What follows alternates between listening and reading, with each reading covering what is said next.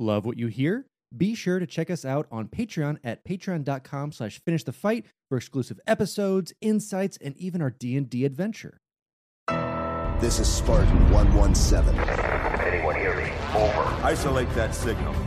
Master Chief, you mind telling me what you're doing on that ship? Sir, finishing this fight.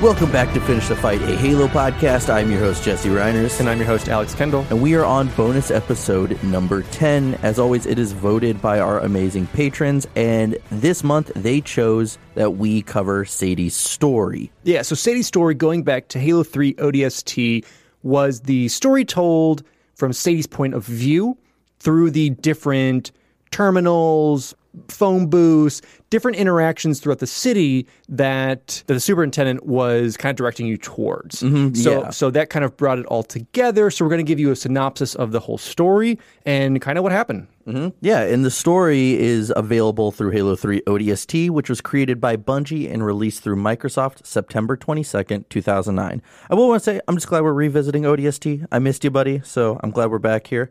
But let's talk about creating Sadie's story. So, Sadie's story isn't the first time a meta story would appear in the Halo series in the form of audio. The first time this would happen would be in the I Love Bees story for Halo 2's marketing. I Love Bees is an alternate reality game created by 42 Entertainment and released the summer of 2004. What started as a beekeeper's website was hacked by an AI, leaving messages and clues that the fans must decipher. And now jumping over to, you know, Bungie's second creation, we have the audio logs in ODST. Bungie wanted to make the city more interactive, and thus the player would find the audio files by discovering them throughout the city. There are 30 total audio logs throughout the destroyed city of New Mombasa. Originally, the audio logs in the city were going to be easily found, but in early playtests, players didn't find that fun. Bungie would also make the audio logs hard to find, which players also did like. So trying to find that perfect porridge, I guess you'd say. you know, daddy logs too hard. Well, that's uh, interesting. Um, mommy logs too easy. Those are both wrong. But anyway, continuing on. This led to the studio finding the sweet spot in difficulty, you know, the player to go ahead and find those audio logs and having the city, the city's AI Virgil, give the player clues to when and where a nearby audio log would be. hmm yeah, so you'd see like those uh, uh, sh- uh, roadblocks would start acting up, or the the ATM shooting out money, or yeah, the like payphone, the, the stuff payphone like shooting out money yeah. and like ringing. So you'd hear all these different audio cues plus visual Mm-hmm. cues that kind of led you towards it. And after the player unlocks an audio log, they will have access to a nearby weapons cache. So not only would it give you insight on the fall of New Mombasa, but it would kind of give this really cool story to see kind of how everything went about. Plus, give you a little ka-ching ka-ching for doing it, Mm-hmm. giving you some weapons, giving you, you know, possibly a mongoose, some other cool stuff to help around the city. When it came to inspiration for what Sadie's story would be about, Joe Staten actually got inspiration from the Divine Comedy, and we'd have Sadie's story be an interpretation of that. He just got done rereading a new translation of the book, so that's where he got the idea from. Bungie's audio team would still produce all of the sounds from Sadie's story, so that's all the dialogue, all the background sounds, and you can even hear brutes and wraiths and everything else in the background, so that was really, really cool. In fact, the whole Bungie studio would contribute to crowd scenes anytime that Sadie or anyone else was in a crowd. Mm-hmm. That was everyone at Bungie. And I know that they even said that they, you know, they didn't have a lot of women working, so they had to take women to a separate room and they would record one take, move all the women around in a room, record another take, move them all around because that's way you it sounds like 20 people with four or 5 mm-hmm, Because yeah, whenever you start to mix that audio together, it's hitting every different point in the mm-hmm. headphones. Some are closer, some are further away, some are moving. So yeah, it's, it's a really cool aspect to not not on a lower budget, but on like a lower staff count. Be able to be mm-hmm. like, okay, put some people here, put some here, mix it together. Beautiful. We have a crowd. Exactly. So during PAX 09, Bungie would announce that the I Love Bees developers, Fourth Wall Studio, who were former employees of 42 Entertainment, would be working on Sadie's story. From there, Joe Staten would show some photos from Sadie's story illustrated by Ashley Wood. And as we said, this was released with Halo 3 ODST. Now let's go over Sadie's story itself. Mm-hmm. So now we're we're finding together, all of us listening, we're finding these audio logs right now. Hmm? So to start, on October 20th, 2552, 19-year-old Sadie Endesha, Endesha? Indesha. Endesha, there we go, was leaving New Mombasa by train to enlist in the UNSC.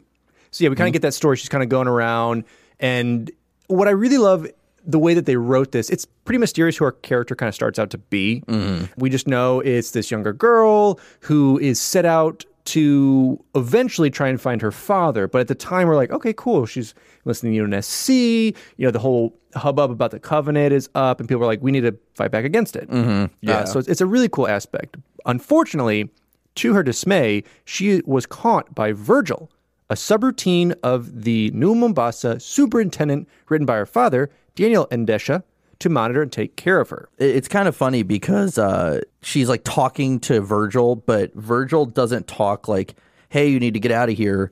Virgil communicates through like pre-recorded messages, so it'll be like to try to relay a message. It'll, it'll be like step back in in the car, like or something. It's so weird. It's it's kind of how uh, Bumblebee, communicates. It's the same kind of thing, and like people are even like, "Why are you talking to the train?" And the train's talking back because the train, you know, stops, and she's like, "Virgil, let me out of here. Let me out of here." Yeah, and it's it's it's a really cool way to do it. You know, it's tran- this is Transformers Part uh, point two five. Um, It's one of my favorite Transformers that's out there. My favorite Transformer, uh, Mustang. Mustang car. I love Mustang car. I love Mustang car and various other very specific implemented cars for branding. I love that movie. Uh, but you know, eventually Sadie does convince Virgil to let her go. You know, because the Covenant is now arriving on New Mombasa as this is happening. She's like, Virgil, this is cool and all, but uh, check that out. I gotta go. Yeah. So then moving on from that, I think that's like the end of the first one. And by all means, I I don't know when these are all going to be ending, so just bear with us here. Sadie eventually contacts Daniel Endesha, which is her father, and he's at the superintendent's data hive. Mm-hmm. And, you know, he's trying to say, like, listen, I just made this kind of discovery, which they're, you know, if you put the pieces together, it's the portal and void. So he was a scientist working on that. So that was really cool. So yeah, Sadie's trying to tell him, listen, I'm going to come get you. Like, I'm, I'm going to come rescue you. We're going to get out of here. But this whole entire time that she's trying to make it to her father, he's saying, don't, you need to leave the city. You need Yeah. to get out of the city. Like, there's a covenant attack happening right now. Yeah, and you can kind of tell just from the way the voice actors are doing this, which are, did amazing. Mm-hmm. He knows he's on a suicide mission with this. Yeah. He's like, there's no way I can make this out. We need to continue this research and finish up what we're doing because we found this amazing thing. Virgil's going to try and get you out. Mm-hmm. Like, like, like you need to follow Virgil, get out of the city because there's no way I can make it. Exactly. So as she's trying to make her way towards her father, the New Mombasa Police Department Commissioner Kinsler and an officer Mike Branley arrive in this modified car. It's a Husiv, Yeah, it's it's it's like a, Genet. whatever. It's it's a civilian car that's kind of souped up with like bulletproof glass and a couple other aspects. Kind of like to my, my Honda. Yeah, I would say I would say think of it as like think of it as an uh, an unmarked police car. Mm-hmm. Yeah. They show up and Kinsler's like, hey, listen, I'll pick you up. I'll take you there. Yeah. Like, we're good to go. Let's get out of here. Yeah, and, and this is already where we start to get some of that beautiful voice acting you were talking about earlier of creating those mm-hmm. crowds, of just mm-hmm. creating the murmurs, but then the screams and the runs and like all this other foley that they're putting in there.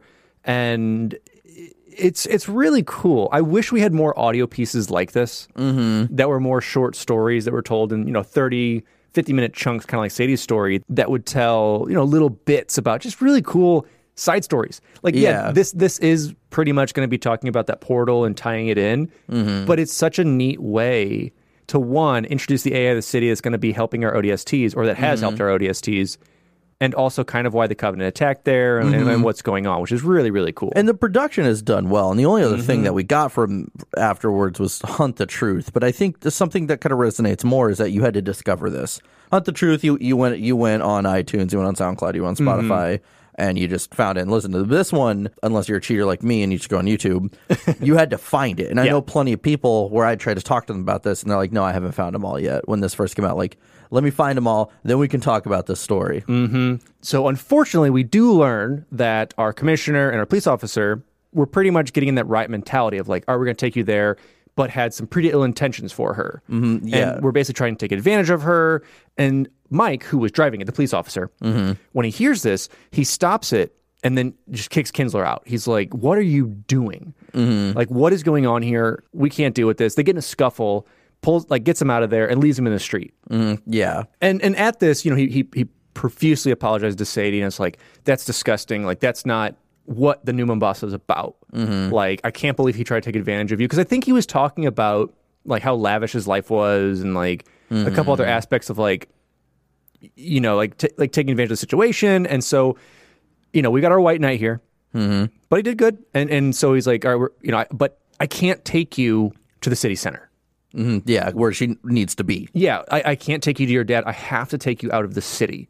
We have to, like originally I was talking to the commissioner and you know, he probably, you know, sped up some some BS for him of like, yeah, we need to go that way. Mm-hmm. And so now that he's like, you know, he's bossless. yeah, because he, he's officially not a police officer anymore. Yeah, it's pretty much kind of every man for himself type thing. He's like, no, we have to leave. Like, there's the only mission is survive right now. We obviously don't have the firepower or knowledge or strength or anything to fight the covenant in our current stance. Mm-hmm. We need to go. Yeah, and they Sadie and Mike argue for a little bit, and she finally tells him, "Stop the car! I'm getting out, and I'm going to look for my father." So he's kind of just like, you know what, whatever, and just goes. Yeah, because he has a little bit of like protest, like we should really. She's like, no, I'm doing this. He's like, oh, okay. I mean, be safe. Best of luck. I'll yeah. see you later. Yeah, essentially, it's like I did what I could. I'm out of here. Mm-hmm. So she goes and she heads towards the market. So as she's in the city looking for her father on foot, yeah, and she she's touching base with her father, who's once again saying, "No, don't come get me. Mm-hmm. Get the hell out of there." But he's also saying, like, "Listen, they're here for what I discovered. Yes. They're they're not just here and I discovered something and this is weirdly coincidental. No, they're here for what I discovered. So that means the closer you get to me, the closer you're going to get to the covenant because they're coming essentially to where I am or they're going to be eventually. After this conversation, this weird kind of things happens where she sees Jonas, this 800 pound butcher who's giving out free kebabs to fleeing people because he tries to stop this guy and this in a car and he's like, "Oh, take my kebab." And the guy's like, "No." So he like puts like a cleaver, like a meat cleaver in his in his in his car. He he reminds me. Did you ever play Dead Rising?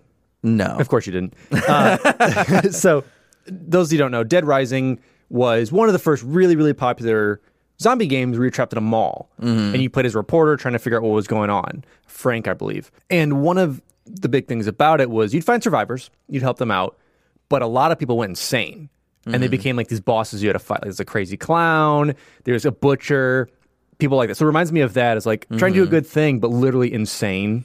Yeah, because this guy is essentially insane, and I, I always wondered. I was like, okay, Halo is pretty realistic for the most part. Uh, outside of the the sci-fi aspect, I was like, why is a guy eight hundred pounds mm-hmm. And like still kind of moving? And then I realized like you could play into the factor like, what are humans going to look like in five hundred years? Will our bodies adapt to eight hundred pounds? Because it does come up that he can't Uh, really. Yes, you ever go- seen WALL-E? I don't know how far WALL-E is in the future, so I can't comment on that. I'll watch it and I'll let you know. But yeah, so I like that he is just giving out free kebabs. He's like, come on, let's go. So Sadie talks to him and she's like, listen, like, I get that this is really cool. You're trying to help people, but you should flee too. She's kind of being a hypocrite right now. She's like, I'm going to go into this, but you need to get out of this. I'm trying to be the nice person right now. And I think we do get a sense of probably that that that same aspect of her dad finding discovery, helping people because she's like, I'll risk, risk myself to do what I have to do, but you seem nice, like you're trying to help. You should leave. Mhm. And he, yeah, he basically says like, "Listen, I made 100 pounds. Like, there's no way I, I can fit in a, a car or a bus. Like, it's like I can barely make it through the door and anything." He's like, he kind of knows his fate, so he's trying to like go down like like those dudes in Titanic who play like the like play the mm-hmm. last song. He's like, "I'm doing what I love, kebabs." Yeah, and, apparently. and he's trying to help as, as much he can because he's like, I, mm-hmm. I take up five spaces in a transport. Like, mm-hmm. there's no reason for me to go, so I'm going to stay here. Because I think he even like brings up the bravado, like, you know, I'll fight against him. Mm-hmm. I'll do what I can, but like everyone else needs to get out of here. Mm-hmm. And he, she keeps saying that I, I love that she she's not going to accept that he's going to die. She's like, all right, so what we need to do is I'm going to find a forklift or a garbage truck, and I'm going to be able to, to drive you. so this predicted forklifts in Halo Reach. True. Just an FYI. So, oh, so if you guys haven't found the secret in Halo Reach yet, I don't know if this has been announced. Um, we talked to Bungie about this. Uh, Jonas is in Halo Reach. Uh, So you have to f- drive your forklift over and carry him through, very similar to Noam Chomsky in Left 4 Dead. You have to carry him through all of the entire campaign.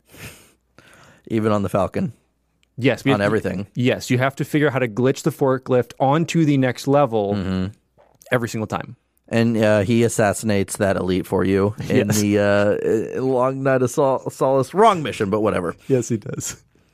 yes. Anyway, so so yeah, but it's it's so funny that she's just like, uh, I don't know, you're big forklift, garbage Forklift truck, something. something big for it. Uh, but I love that you know he teases her and is like, "Oh, you know, you brave warrior princess, trying to rescue me with your mighty forklift." And it's it's such a little jovial thing. I, I love these. I love like these little aspects you get in kind of those post post apocalyptic movies or games. That's mu- so much more of like a weird humanistic thing that's out of time almost. Yeah. I thought he was going to be evil, but he wasn't. He was just mad because the guy wouldn't eat his food, which is No, understandable. If you're going to cook for someone, they have to eat. No, he's insane. You give give him a couple more days and give him a mall. Uh, uh, well, that's we're speculating here. We're speculating. I can't accept that he's evil. We'll see.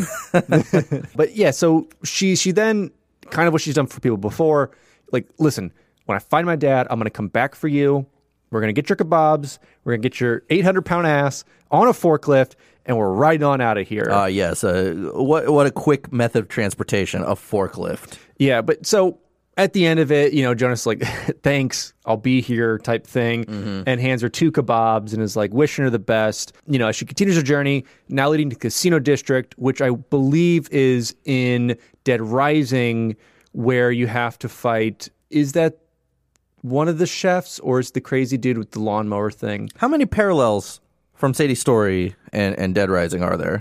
Uh, that's gonna be the rest of the episode. So moving on from that, she once again chimes into her dad. It's like, "Hey, what's up? I'm still coming to get you. I don't know if you you know think that you changed my mind, but I haven't yet." And yeah, and, and I think she was like, "Yeah, I'm stopping by for like a round of roulette. I got a couple hands going in Texas Hold'em right now, so uh, I'll be there we're gonna, soon." We're gonna be rich, Dad. We're gonna be rich. But of course, in a situation like this, there's there's looting going around. And where else but ATMs? I don't know if you've seen Breaking Bad. It's not as easy as it looks. Believe it or not, you got to drop it on someone's head for it to open up. But yeah, so she she finds one that's operational because I, I believe Virgil was trying to communicate with her through the ATM. Yeah, similar to what we see in the game. Mm-hmm. Yeah, and unfortunately, being broke like the rest of us, this old woman shows up and she has a shotgun. She's like, ah, I, you know, I don't know if she's talking about taxation or the, the bank or whatever. She's saying, you know, my money has been taken away from me for all these years, so I'm going to get this money back. And she's going crazy. Again, voice acting for everyone is tremendous and ama- uh, tremendous, big, I don't know, uh, amazing. yes, the voice acting is big. it is large. for Jonas, it was. For Jonas, it was. It's true. So, but the voice acting is amazing, Mm-hmm. and so this old woman is very convincing. She kind of like she just makes me think of like a Halloween witch. Yeah, she's kind of like that old lady in Dead Rising. Who I, is it? The wine store, or I'm trying to think of what store she takes over. But yeah, it's pretty much the same type of deal. Or you could also fight the clown that's on the roller coaster who does have a shotgun. Mm-hmm. yeah, but unfortunately, a pack of brutes show up and they take the ATM and just throw it at her. So now we're Mm-hmm. getting a lot more parallels with Breaking Bad as well. Yeah, so this this entire city story was actually the inspiration for Breaking Bad, as well as uh, Left 4 Dead.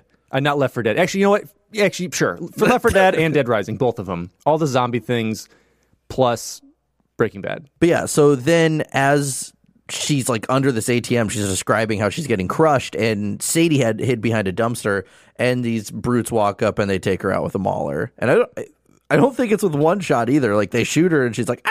I think they just like empty it into her. yeah, which I mean, I mean, it- good for her. If it hey. takes a whole clip to take you out, It's it's a mauler. So it depends how far back they are, what her overshows looking like after that ATM hitter. did she or did they have one or two? Because it's not true, as they do- powerful as a shotgun. That's true. They dual wielding. Um, see, if they had went with the classic close shot punch, she's done.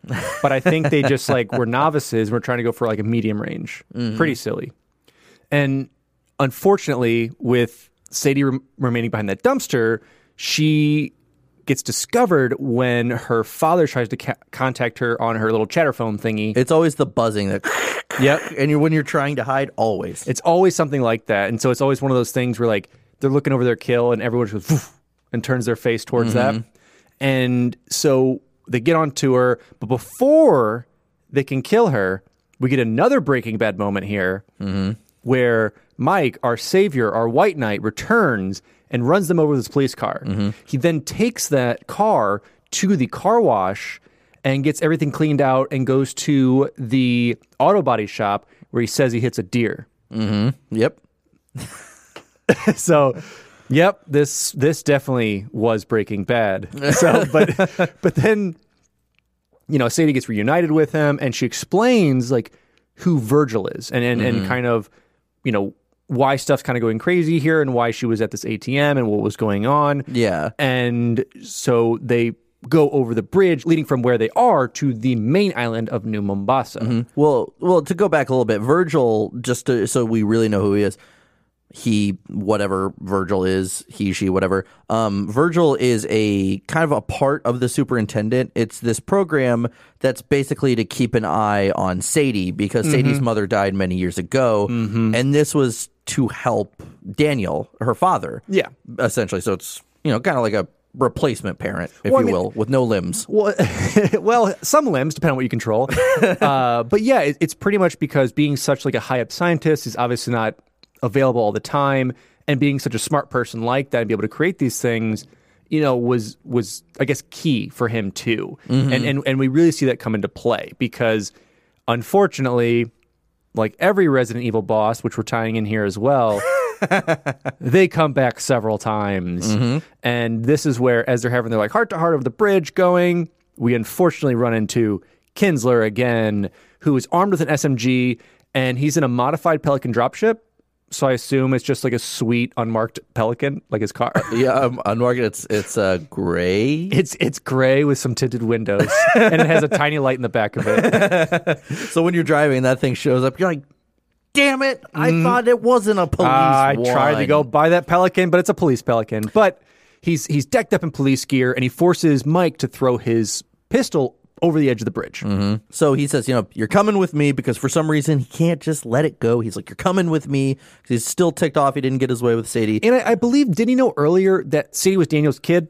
Yeah, because was- there was a relationship. Because I think, correct me if I'm wrong, Daniel's been working with the police, uh, uh, New Mombasa Police Department. I think it's all been intertwined. So like they and him being a high up scientist, and obviously you know him being the commissioner, knew each other. So I think that's what basically brought Sadie into the car in the 1st mm-hmm. place. Was like, oh, I I know your dad. Like I'll take you to him. Mm-hmm. Yeah.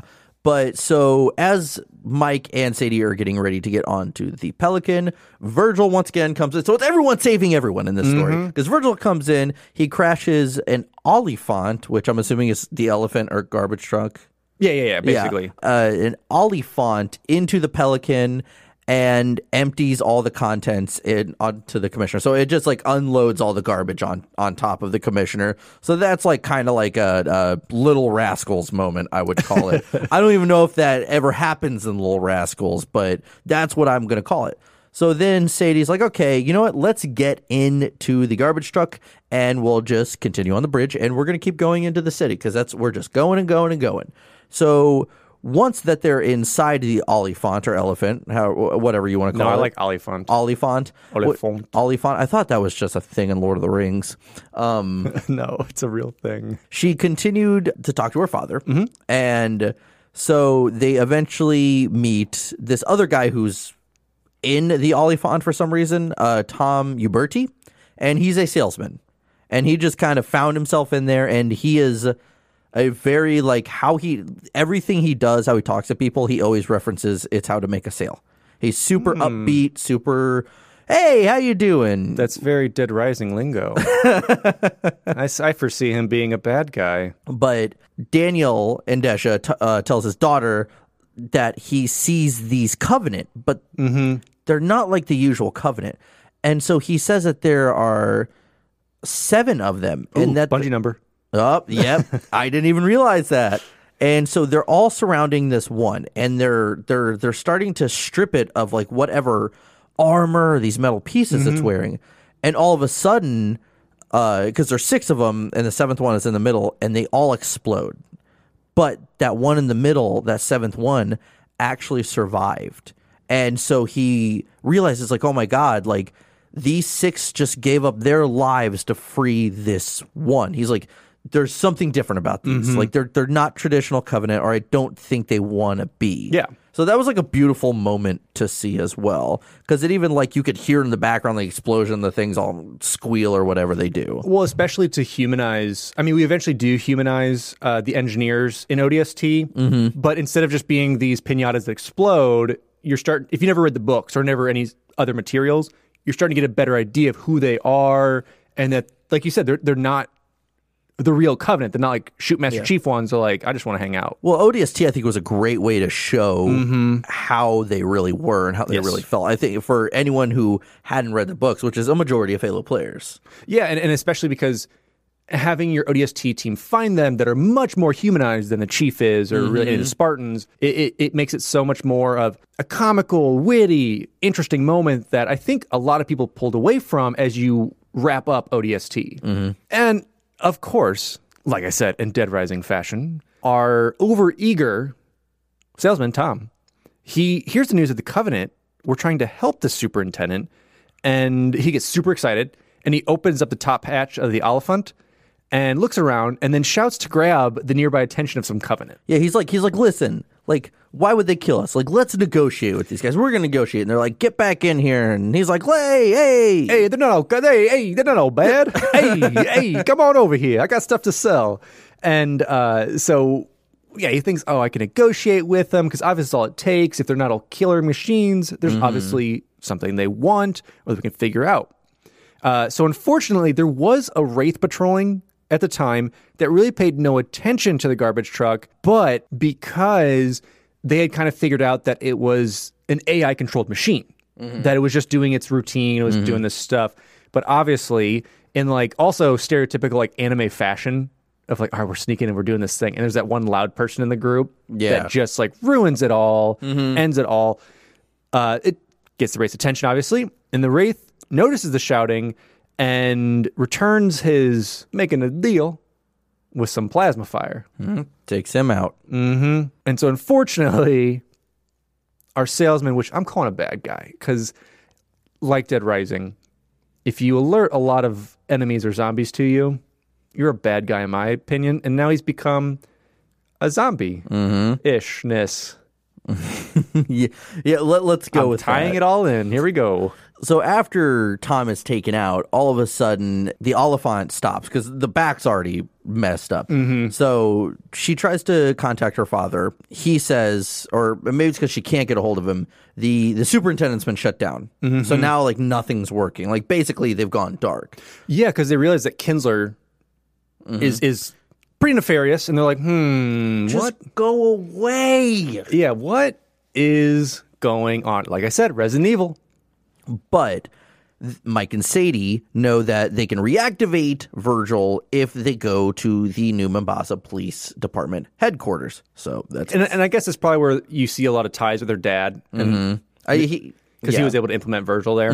Yeah. So they go into the lobby and they're taken hostage by Marshall Glick, who is this really crazy ex cop who apparently uh, has known Mike throughout his career, but the guy has anger issues. He kind of reminds me of that like murder stabby robot off of Futurama. Dead Rising. Dead are there characters like this in Dead Rising? Mm-hmm.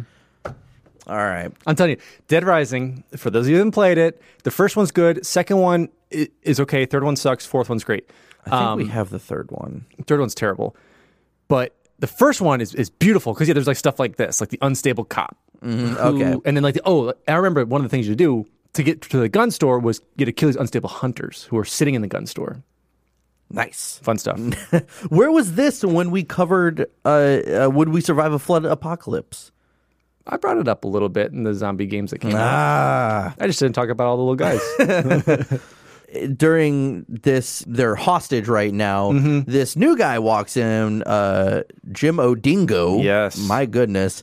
And he walks in and he's like, "Hey, Marshall, what's up?" And Marshall kills him. And he talked about how Jim used his creamer, even though it was labeled. Now, I'm I'm not saying this is okay, but I'm saying we've thought about it. We've thought about it. Someone someone uses your your creamer, your condiments, your ketchup. You think about it. Dead Rising. hey, hey, you know what? This uh, this isn't a good guy. He's an opportunist, though. An opportunist. This Can't the fault him on that. But yeah, so then uh, right after this happens, SWAT team comes in.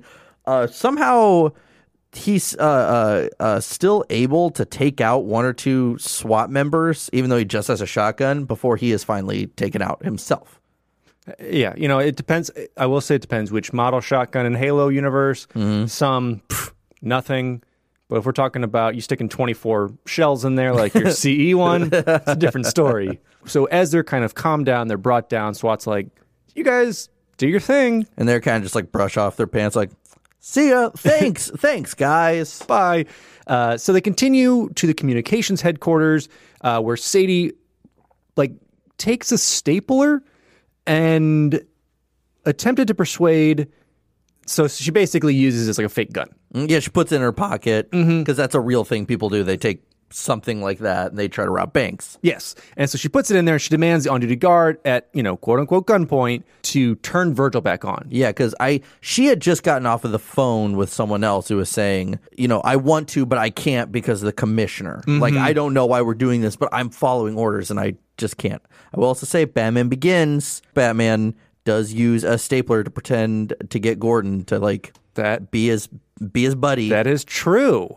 I, honestly, I think Sadie's story has inspired past and present media at all points in life. I, this is we could all find our roots here.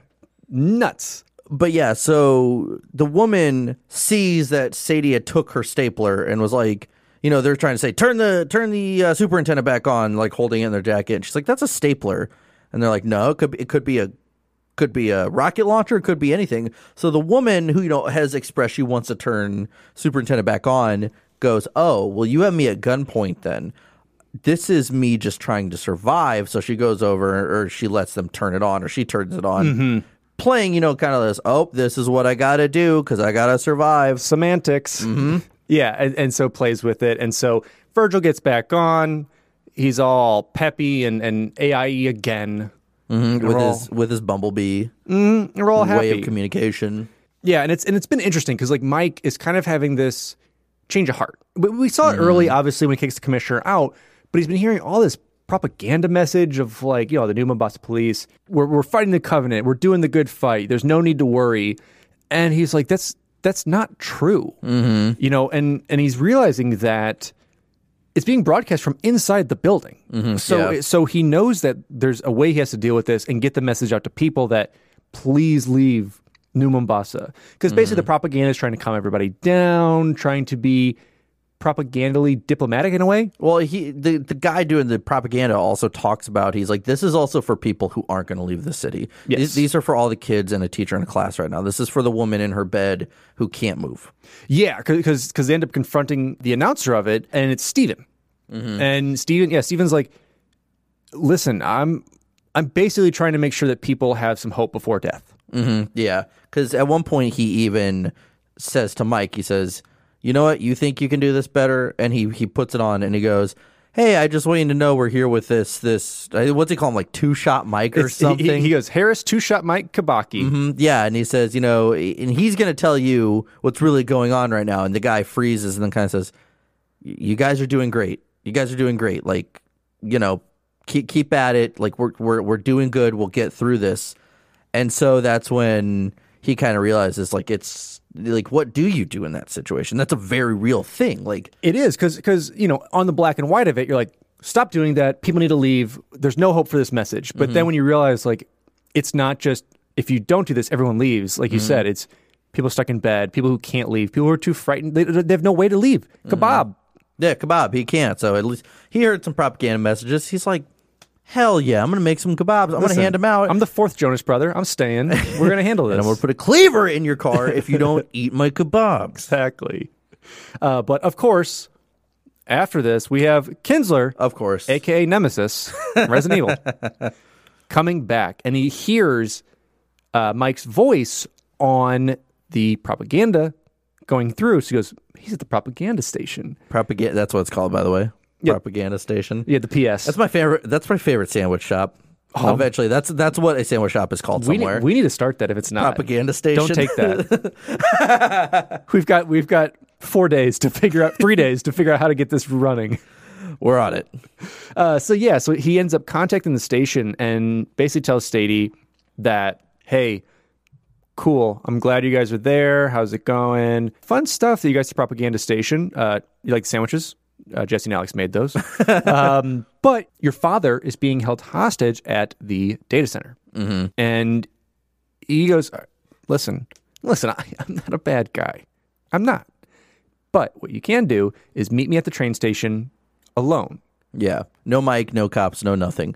And I want to go back a little bit by saying that when Virgil came back online, Virgil was no longer regularly communicating. We were hearing the sounds of the engineers mixed in now as well. Mm-hmm. So it, it, like just, just that, just to keep that in mind, because that just popped in my head. But that was always something really weird that happened. Yeah, they, they- it's really cool because that's really depending on how, eh, if when you got these stories, mm-hmm. it's really the first time that we start to see how integrated the engineers really are with technology mm-hmm. and how fast they can work. Mm-hmm. Yeah. So she goes and she has to fight through this crowd, and I guess it's a private train. It's like a private train car. yeah, car um, that Kinsler has, and so she fights through uh, the crowd, and Kinsler orders the police to shoot a bunch of people in the crowd to get them out of the way, so they don't try to get into his car. Mm-hmm. So she finally gets in, and he plays up once again that whole cliche, like, "Oh, I'm making a drink with my whiskey right now," and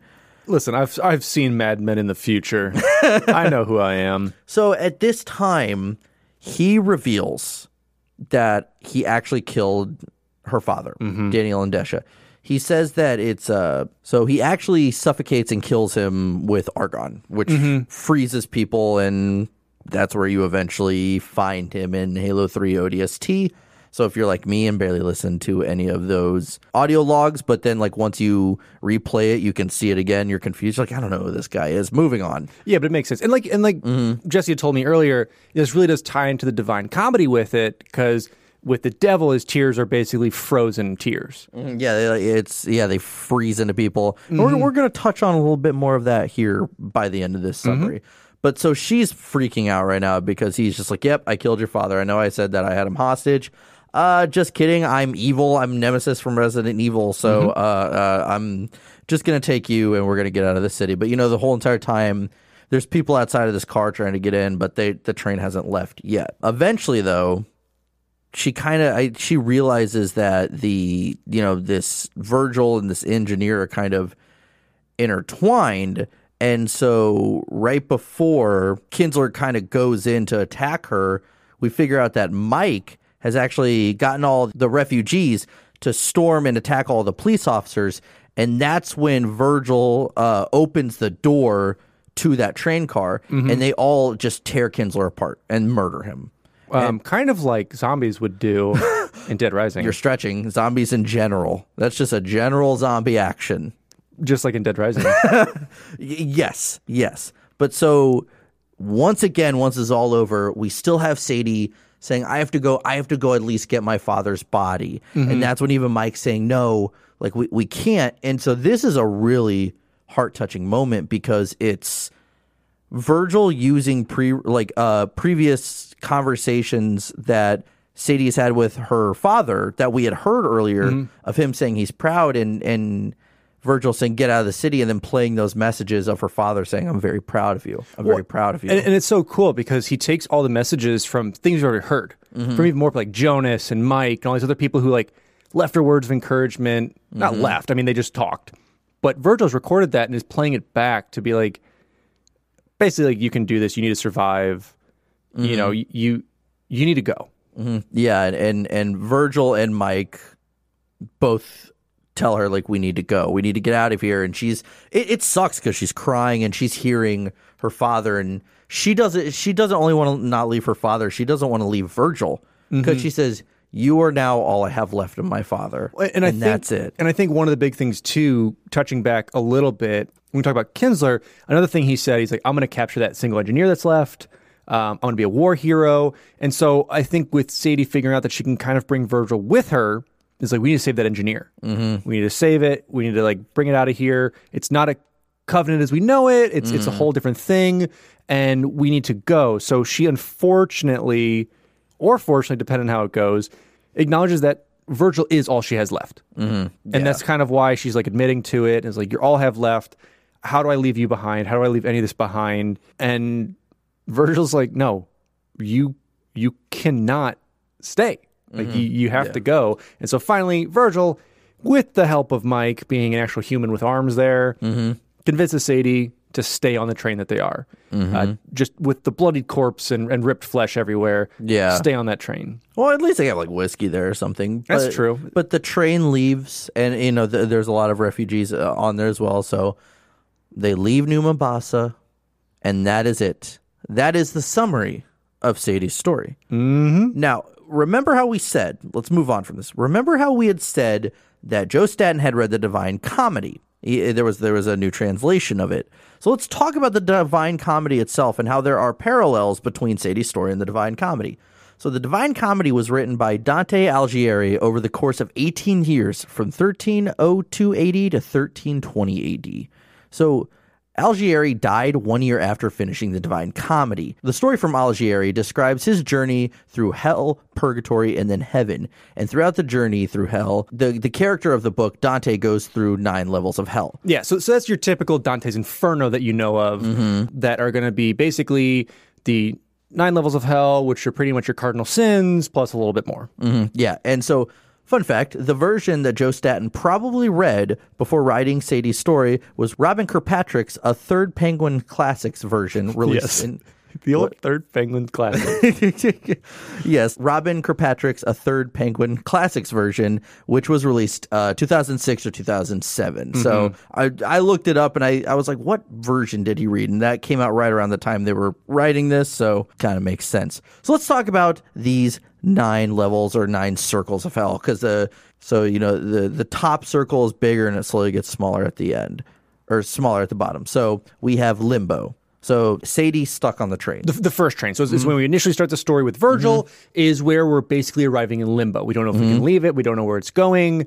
And we are starting there. And then obviously our next string is lust. And that's when we first get to meet the commissioner who tries to have his way with Sadie and tries to take advantage of her. and then we have gluttony, which is Jonas, the under, the eight hundred pound butcher. But Yeah. at least he's a nice guy. He's a nice guy, but yeah, it, it goes to, especially with him being the butcher, handing out food, trying to do these things. And what I really like Trying is. to fatten us all up. Yeah, and I really, really enjoy the way that they had told this and interpreted it. Obviously, very apparent that Gluttony is this heavyset man, uh, but in a good way. Mm-hmm. You know, that, that Sadie kind of wants to stay there and help him and take care of this because he's Mm-hmm. helping others. And I, I guess I like, though, with the gluttony aspect of it, is Mm-hmm. the refusal of food. The you know the, the the meat cleaver comes down. Yeah. So it's kind of tying into you need to f- feed into this. You need literally Yeah. you need to take advantage of this. And then we jump over to greed. So that's obviously that old crony woman who attempts to steal the money from the ATM, and she is met with her unfortunate demise. yeah. Hey, I've been there. I've been broke. I'm like, dude, here's a few quarters. They're mine. I'm gonna go buy some bubble gum. But yes, yes. Jesse lives in the 1920s and decided to go to the corner store and get some some some smacky pops. But then we have a Wrath. So this is when the commissioner confronts Sadie and Mike with the pelican. He's very upset by that point and he wants to kill them. Mm-hmm. Yeah, because that's what normal people do during these times. Someone Normal people cut their losses and leave the city. Nope, he had a dope pelican, Uh, undercover pelican. undercover one, or was super pimped out. You know, it could go either It way with been him at this purple. point. Yeah, at Wrath at this point could be anything. Uh, but then we have heresy, and that's with Tom Uberti in the Oliphant, who tries to reason with the Covenant. Mm-hmm. So you know, he tries to basically break rank, tries to do what he can, and is obviously met with his demise at that point. And then we have violence. That's Marshall Glick, the cop who snapped because everyone was using his half and half creamer. Yeah, and what I really love too is is they've they've really invested characters into this a lot Mm-hmm. and have basically let them succumb to that ring of hell, which I really, Mm-hmm. I really thought was a, a really smart idea to do with this. Yeah. And then we have uh, over at Fraud, um, which has a couple other names, but Fraud in of itself is Stephen, the broadcaster, telling lies in order to keep citizens more at ease. So, so lying, fraud, however you want to kind of tell that. And once again, it's interpreted in a good way to where, yes, you're committing this sin, but for good. Yeah. And then finally, we have treachery. So this is the commissioner informing Sadie that he actually killed her father rather than, you know, ha- Hostage. hostage. So he lied to her. So, and of course, all these words limbo, lust, gluttony, greed like throughout the years, you know, this was written 800 years ago. So they've they've been the the words are always different. So sometimes you can see rage instead of instead of uh, wrath, anything like that. If you look into this, but to wrap up the divine comedy section, there have been many breakdowns of the campaign of Halo 3 ODST. And I've read a few of them, but I don't think it's super concrete because no one at Bungie said yes or no. That the campaign itself Also also it. reflects it. But I mean, this one there could have been some parallels, but I mean, Sadie's story was literally a retelling of it, or like an interpretation of it. Essentially, it was Halo's interpretation of the Divine Comedy, and they did it Mm-hmm. very well. And I would say at least look into the Divine Comedy a little bit. That way, you you understand why the story, why why Sadie's story is written how it is. Even better, the game that came out before this or after it, I don't know, played Dante's Inferno. I had never played Dante's, that was a, a kind of like a side scroller, right? No, I from my vague memory of playing it only a little bit, I think it's what do you call it, God of War game? It's got a warish. Yeah, but it's still like for the most part, other than bosses, you're like, I don't know, a weird outside view. I had watched my buddy play it a few times. Maybe I don't remember. I didn't like it. Believe it or not, that's nothing how the Divine Comedy actually is. Just an FYI. Well, I didn't write it, so I don't know. I don't. I don't know how the 1300s were. Maybe that's how it was. This is true. So, really quick, what does this do for the lore? And it doesn't break down the lore too much, other than we now know who the superintendent actually is and mm-hmm. how that Huragok actually got integrated with it. But we see how he was stripped down of like that exploding armor that he was wearing. Because remember when Dare and the rookie finally meet. Uh, the this Huragok, which we'll call Virgil, she actually pulls a, like an additional panel off. Yes. Yeah, because it, it's honestly for those of you who don't like ODST, I don't understand why. I understand it's not a mainline game with Chief and whatnot, mm-hmm. but it's so beautifully told. Mm-hmm. And if you guys haven't looked at Sadie's Story at all, I recommend. What did you say? It was like fifty minutes. It's about fifty minutes. of it all. It's an easy listen, especially if you got mm-hmm. nothing to do right now. You're Yeah. working and stuff, but you got nothing to do. Go listen to it. It's it's really cool, and let us know your comparisons of it. Let us know if you pull anything else out that we didn't see or hear. I guess you would say. Yeah. Um, and also your opinion on if the campaign follows it at all. Yeah. I could see vaguely if you want to kind of take some of the components of like what rookie finds and how it correlates. Well, it's like you see, like limbo is when they're dropping in space. Mm-hmm. I think they, you know, and they compare it to like Buck and Lust because he's going after Veronica Dare, who was, you know, his his, his former lover. Sure. It, it, and I've seen them vaguely. Treachery, of course, is when that's assuming that you find all of the uh, audio logs because Oh, then it- that Mm-hmm. police officer tries to kill you. So stuff like that. I it's it's and you know what it it could be by all means, but I mean it's not as almost literal as Sadie's story is. True, exactly. But you know, I would love to hear um, from anyone at Bungie that kind of worked on that to give a uh, this way or uh, that way on that, just to even get an idea on on kind of went with it. But uh, overall, it's really cool. I, I I really wish there was more stuff out there like this, just in more audio programs of stuff. Because, like you said earlier, like Hunt the Truth. That is something like this, but I want like smaller story tidbits. They're like just like one offs. Mm-hmm. Yeah. Let's go to the general reaction. So, ODST players certainly did not expect an audio story to be found and unfold in front of them while playing the game. ODST already had so much going for it in terms of marketing, story, music, etc. So, this was a welcome added bonus. Sadie's story is simple, easy to digest, and resonates with players because it's told from the civilian side of the war, a story that also parallels the Divine Comedy. It was clear that at that point, Bungie was eight or nine years into creating Halo, but minds like Joe Staten had yet to lose their spark. it's so cool that Bungie's pretty much on the end of the rope with Microsoft and kind of mm. Halo as a whole. So this is kind of a, all right, we're ticking our box of three games we got to do, but they still put so much into it mm-hmm. that didn't have to go.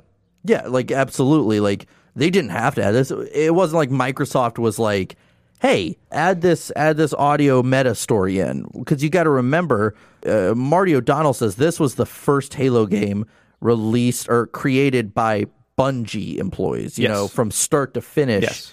And so I really think that it was almost like they had that that that freedom. The second they had that freedom, they're like, "Oh my gosh, let's let's do as much as we can." And within a year, too, you got to think some games don't have this stuff when they have four years of development, but for a year, No, because I mean, sure, you're running off the same engine and most components of Halo 3. I understand that. Mm-hmm. But to base a game around the music, to base a game around a side story, and to base the game around something that really doesn't do much for our whole story as we see it today mm-hmm. is amazing that so much care and effort went into this because they could have just written off the, the logs as like oh there's a terminal. Let's see this atm boop. Yeah, like all this text pops up. Yeah, you could have just read it like Halo Three. yeah, exactly. So to add that in is, is such a major component that I, I would love to just look into more games that have done certain things like this. Mm-hmm. Because every every single game either has books you read, logs you find, in, like even some of the audio logs like in Bioshock and other games like that.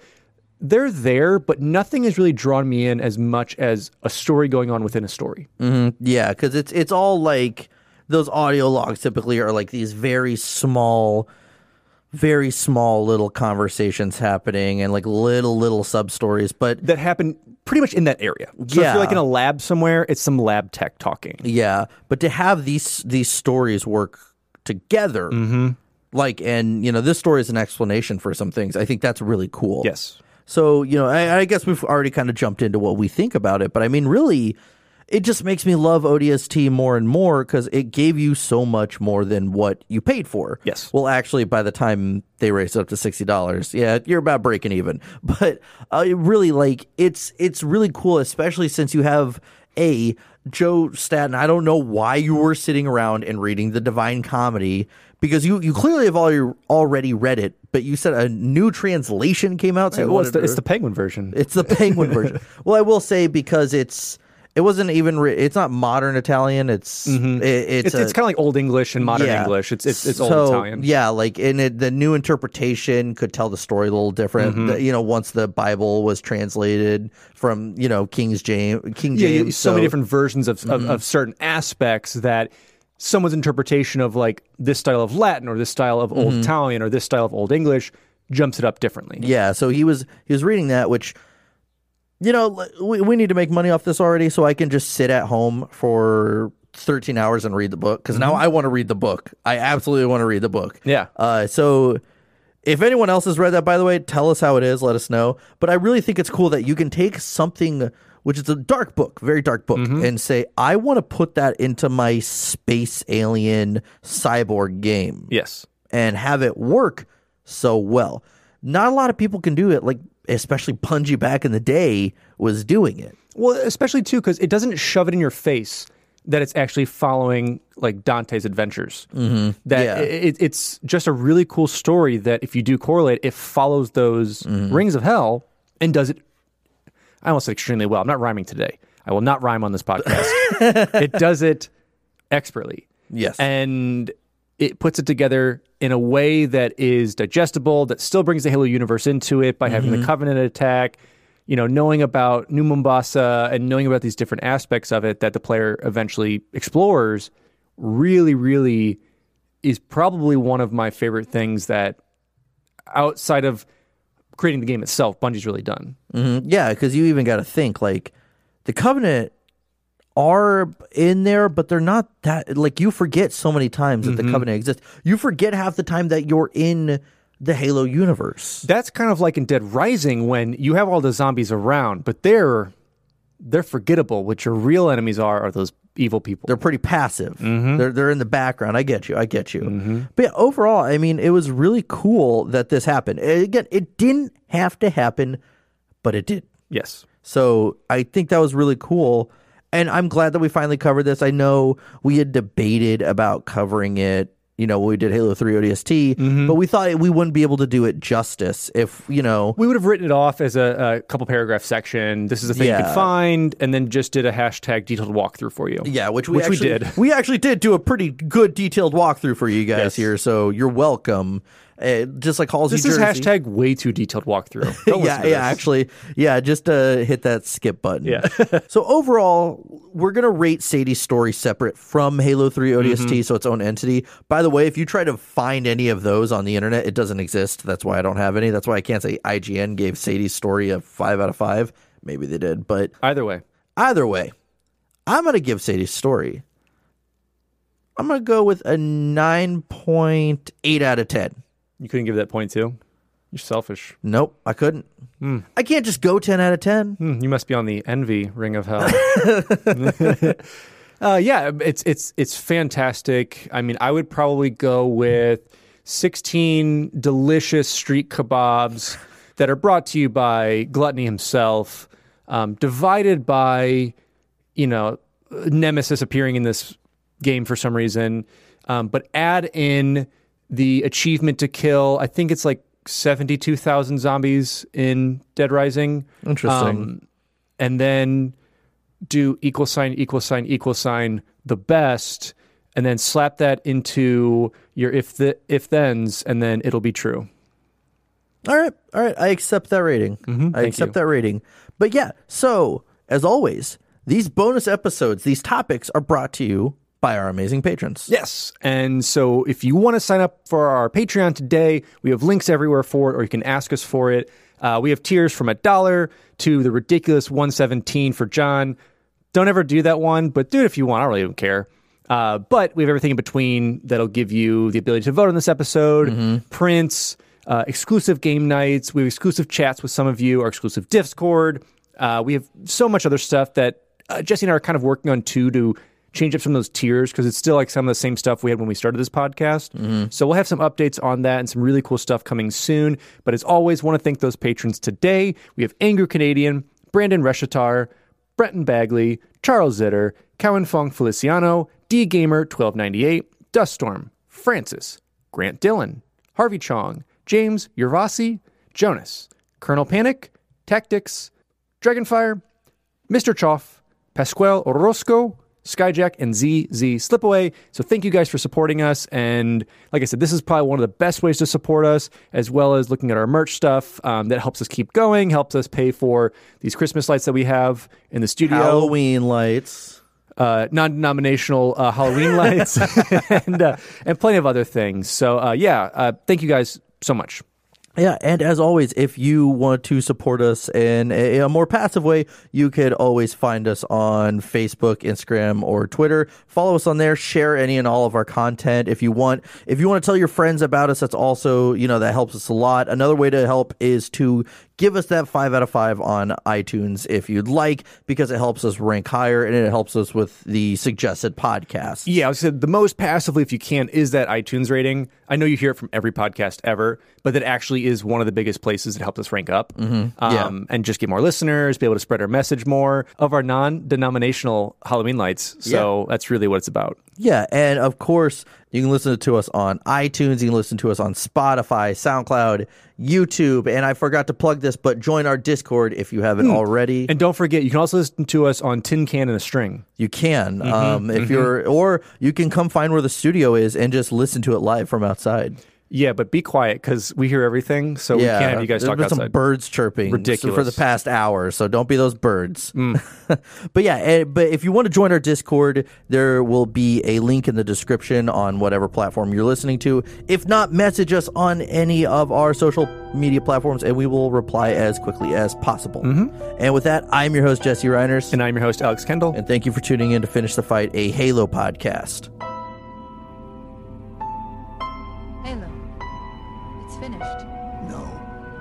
I think we're just getting.